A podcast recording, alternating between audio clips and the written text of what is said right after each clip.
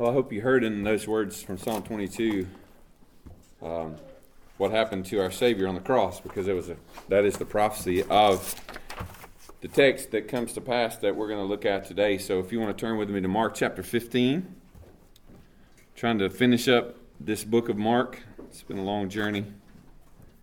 Mark chapter 15, beginning of verse 33.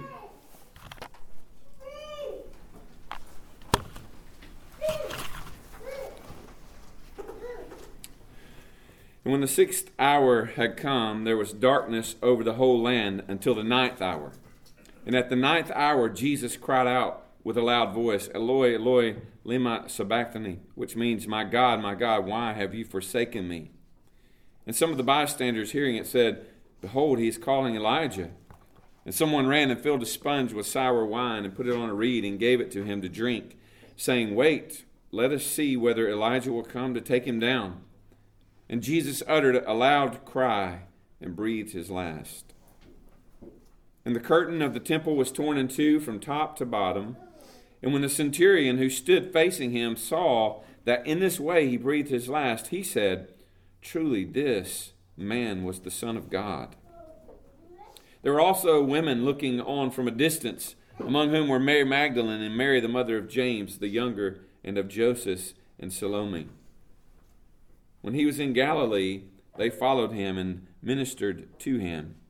And there were also many other women who came up with him to Jerusalem.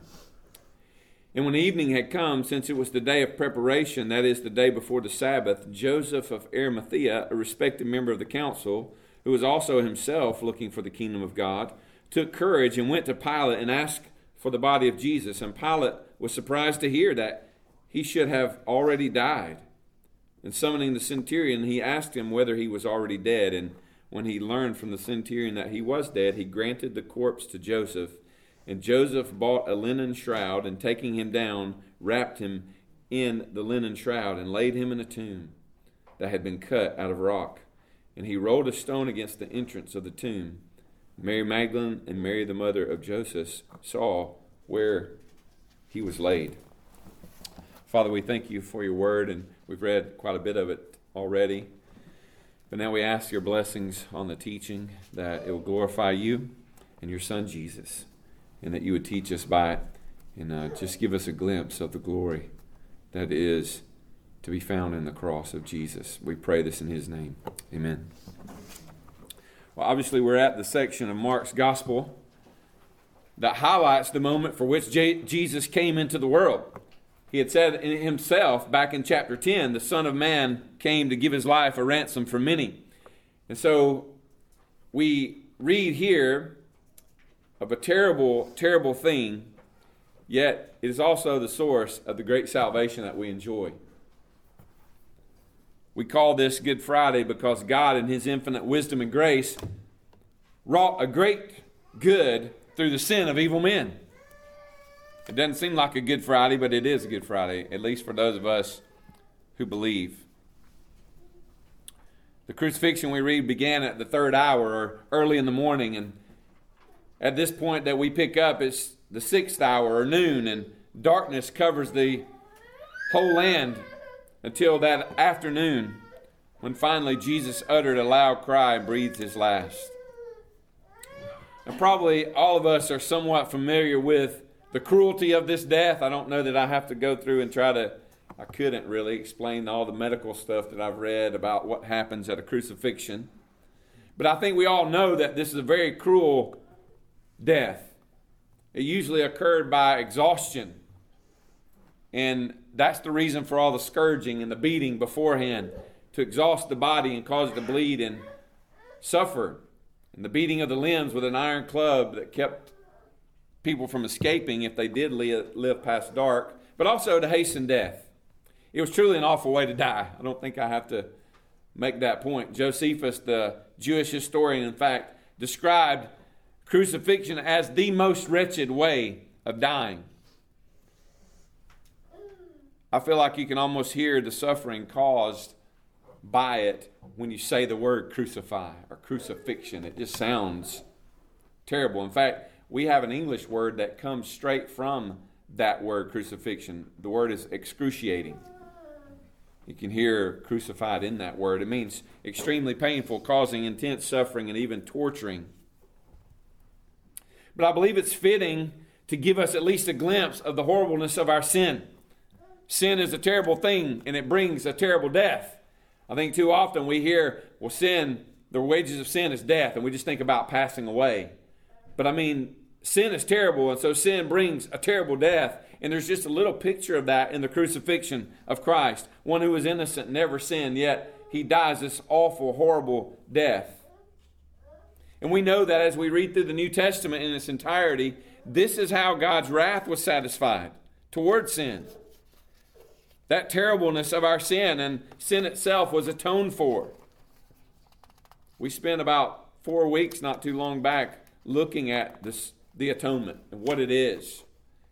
We refer to it as the substitutionary atonement, and that's what we unashamedly call it.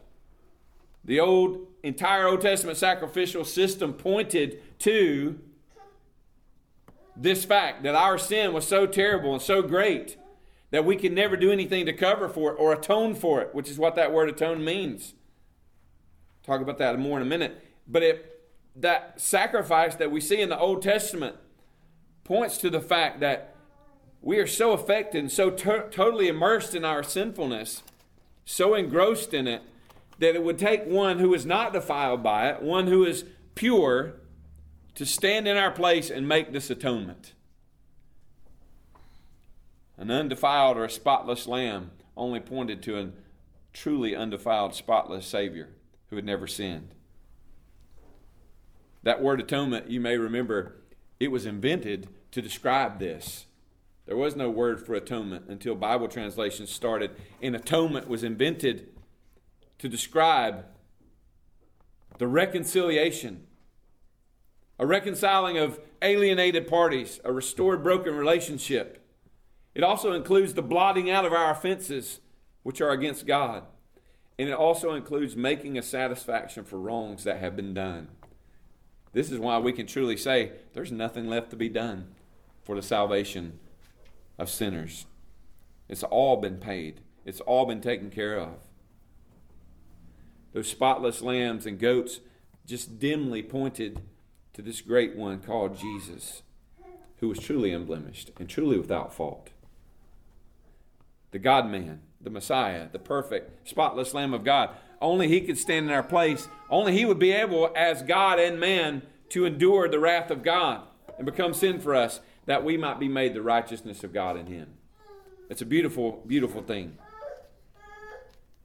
And so the terribleness of the cross was necessary because of the terribleness of our sin and the rebellion that we demonstrated against God. But amazingly, we read Hebrews which tells us that Jesus considered it a joy that was set before him and endured the cross, despising the shame. We see it as a terrible thing. He saw it as a joy. And we saw his struggles a few chapters back as a man in the garden praying to the Father, If this cup can pass from me, then let it pass. And obviously, the answer was the cup couldn't pass. He had to drink it all the way down, as it said, to the dregs. And I believe that's what we see here in this cry of dereliction where he dereliction where he calls out, My God, my God, why have you forsaken me? It's not that God's turned away or God's not watching, but he at that moment experienced the wrath of the Almighty God poured out on the sin of all who would, he would ever save. That must have been some kind of suffering, some kind of anguish. But as John read in the Psalm 22, he cried out to him. He did hear him. It's not that the Father didn't hear, He heard. And so the terribleness of the cross, again, necessary because of the terribleness of our sin.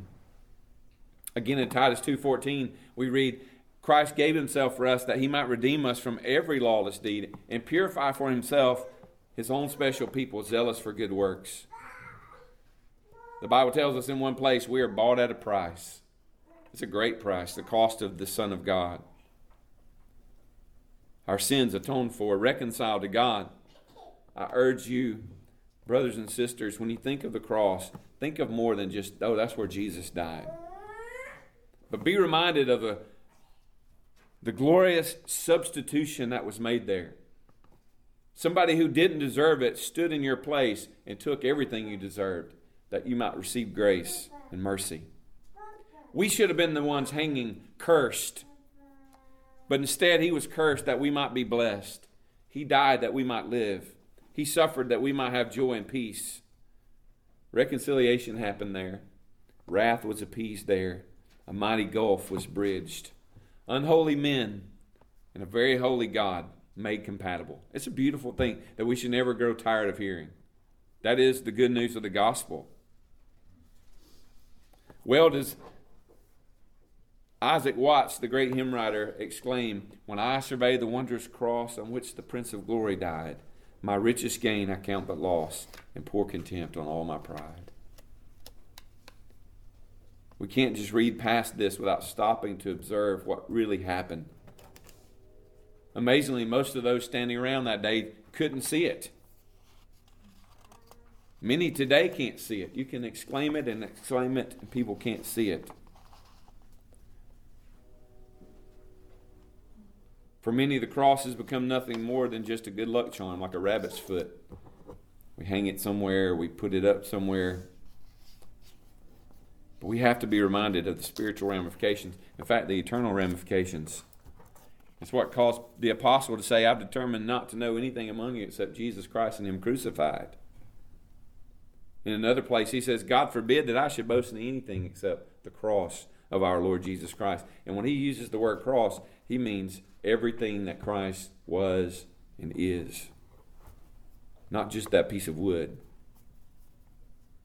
Now, it's interesting, two more things in this text I, I really wanted to point out briefly. Two occurrences that coincide with Jesus' death. One, the curtain temple we're the curtain of the temple, we are told, is torn from top to bottom. And this, of course, is the great curtain that hung over or veiled the Holy of Holies, that great meeting place that symbolized, one day symbolized Christ, because in the Old Testament, God designed this to be a place where the priest could come in on behalf of the people and meet with God at the ark and at the mercy seat. And once a year, make atonement for sin.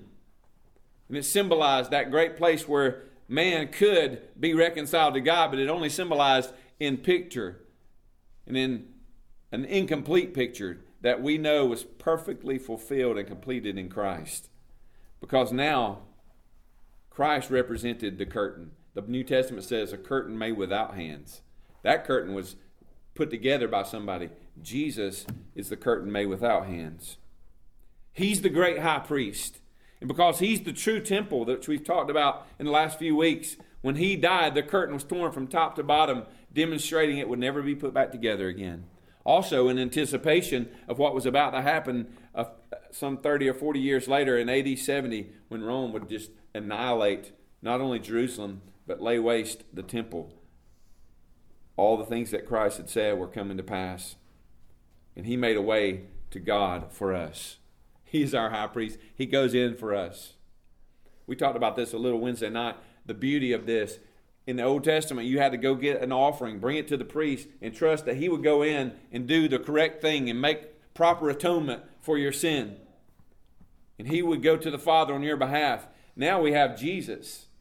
Instead of us going to a priest and hoping he would go in, Jesus is going in before us and for us, and now he brings us to the Father. So in Hebrews chapter 4 says, Come to the throne of grace boldly.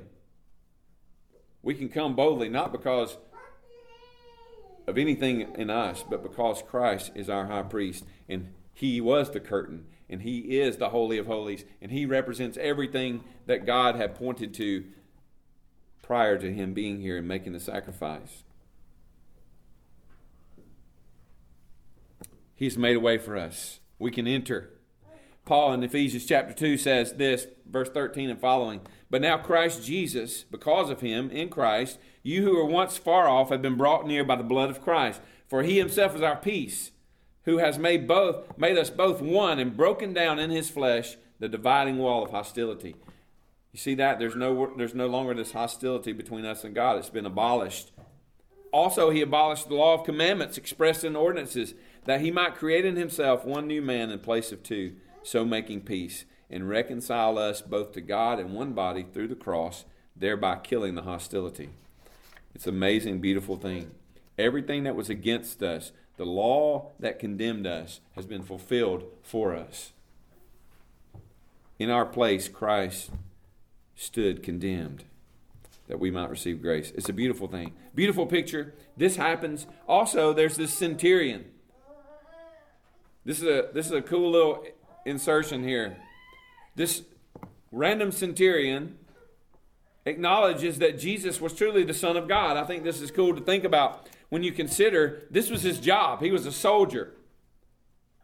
He had seen no telling how many people die the same exact way. So a lot of people will say, well, the only reason he acknowledged this is because if you read Matthew's account, he talks about the rock splitting and the dead rising from the tombs opening up and the dead coming back to life and going into cities and seeing people, and that was wild too. But I think that happened. He couldn't see all that happening. He saw Jesus die, breathe his last, and then he said, This man must certainly be the Son of God. He'd seen a lot of people die the same exact way, this horrible death. He probably heard people, men cry out all kinds of things. This is called supernatural discernment. This wasn't just a smart man, this wasn't a good observer. This is what happens when God, who calls light to shine out of darkness, shines in the heart to give the light of the knowledge of the glory of God in the face of Jesus Christ.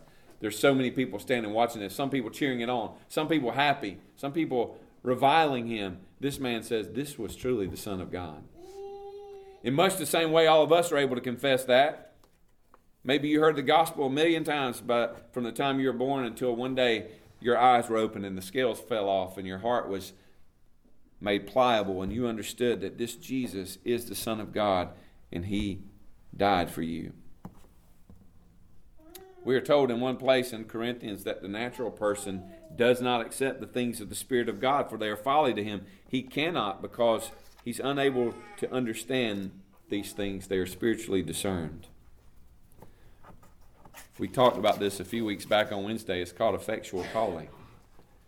I preach the gospel, which I've just done, and I call you to believe. If you don't believe, believe that this is the Son of God, that He died for your sins. But I can call and call and call and call, and that's just the call of the gospel. The effectual call of God comes when God Himself enlightens you, opens your eyes, calls you to understand and believe. This is what's happened to this centurion, and also I believe this other man mentioned, Joseph of Arimathea. It's interesting that Mark points out he was a very prominent member of the council.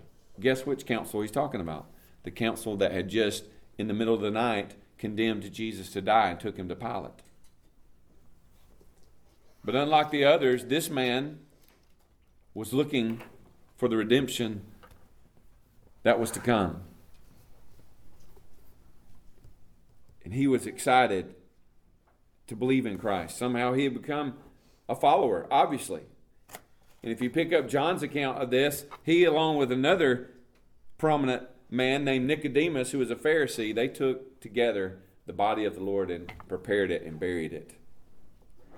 Two men that would, all through the New Testament, part of something that's we have a bad taste of in our mouth about Pharisees and these uh, Sanhedrin and these councils and all these pious religious men. But at least these two seemingly came to faith in Christ, which is a great reminder that we shouldn't write people off. I'm the world's worst. Sometimes I think certainly that there's no national politician that could ever be born again. They're too awful and wicked. But that's not true. They can be. There's nobody too awful that God can't save them. I mean, He saved all of us. We're equally awful. But these men's lives were changed because of Christ and because of what we've talked about here. Because not only his life, but also his death. And certainly, as we'll read about soon, his resurrection. And I hope that your life has been changed the same way. Consider these things, for there certainly is no other way to God. This is the only way. No other way but grace. The grace of God demonstrated in the cross of our Lord. I pray that God will give us more faith as we consider the cross and the one who died there, and we consider this idea of substitutionary atonement to the glory of God the Father. That's what this is about. Amen. Let's pray. Father, we love you and we thank you for your word. And God, I ask that you would uh, help us to understand, even in a, a greater and different way than we ever have, the cross of Christ and all that it entails. I think sometimes it's just like everything else, it becomes mundane because we talk about it a lot. But it's certainly far from that. And so as we celebrate the supper together, the communion that we've been promised and given because of this, just solidifying our minds the beauty of the cross because it's a death instrument. It makes no sense. So the instrument itself is not what we celebrate and glory in, but we glory in the one who lived for us and died for us and suffered, shed his blood for us. We celebrate that as we take this cup in obedience to him and we take this bread and we're reminded of his body and his blood until he comes. In Jesus' name, amen.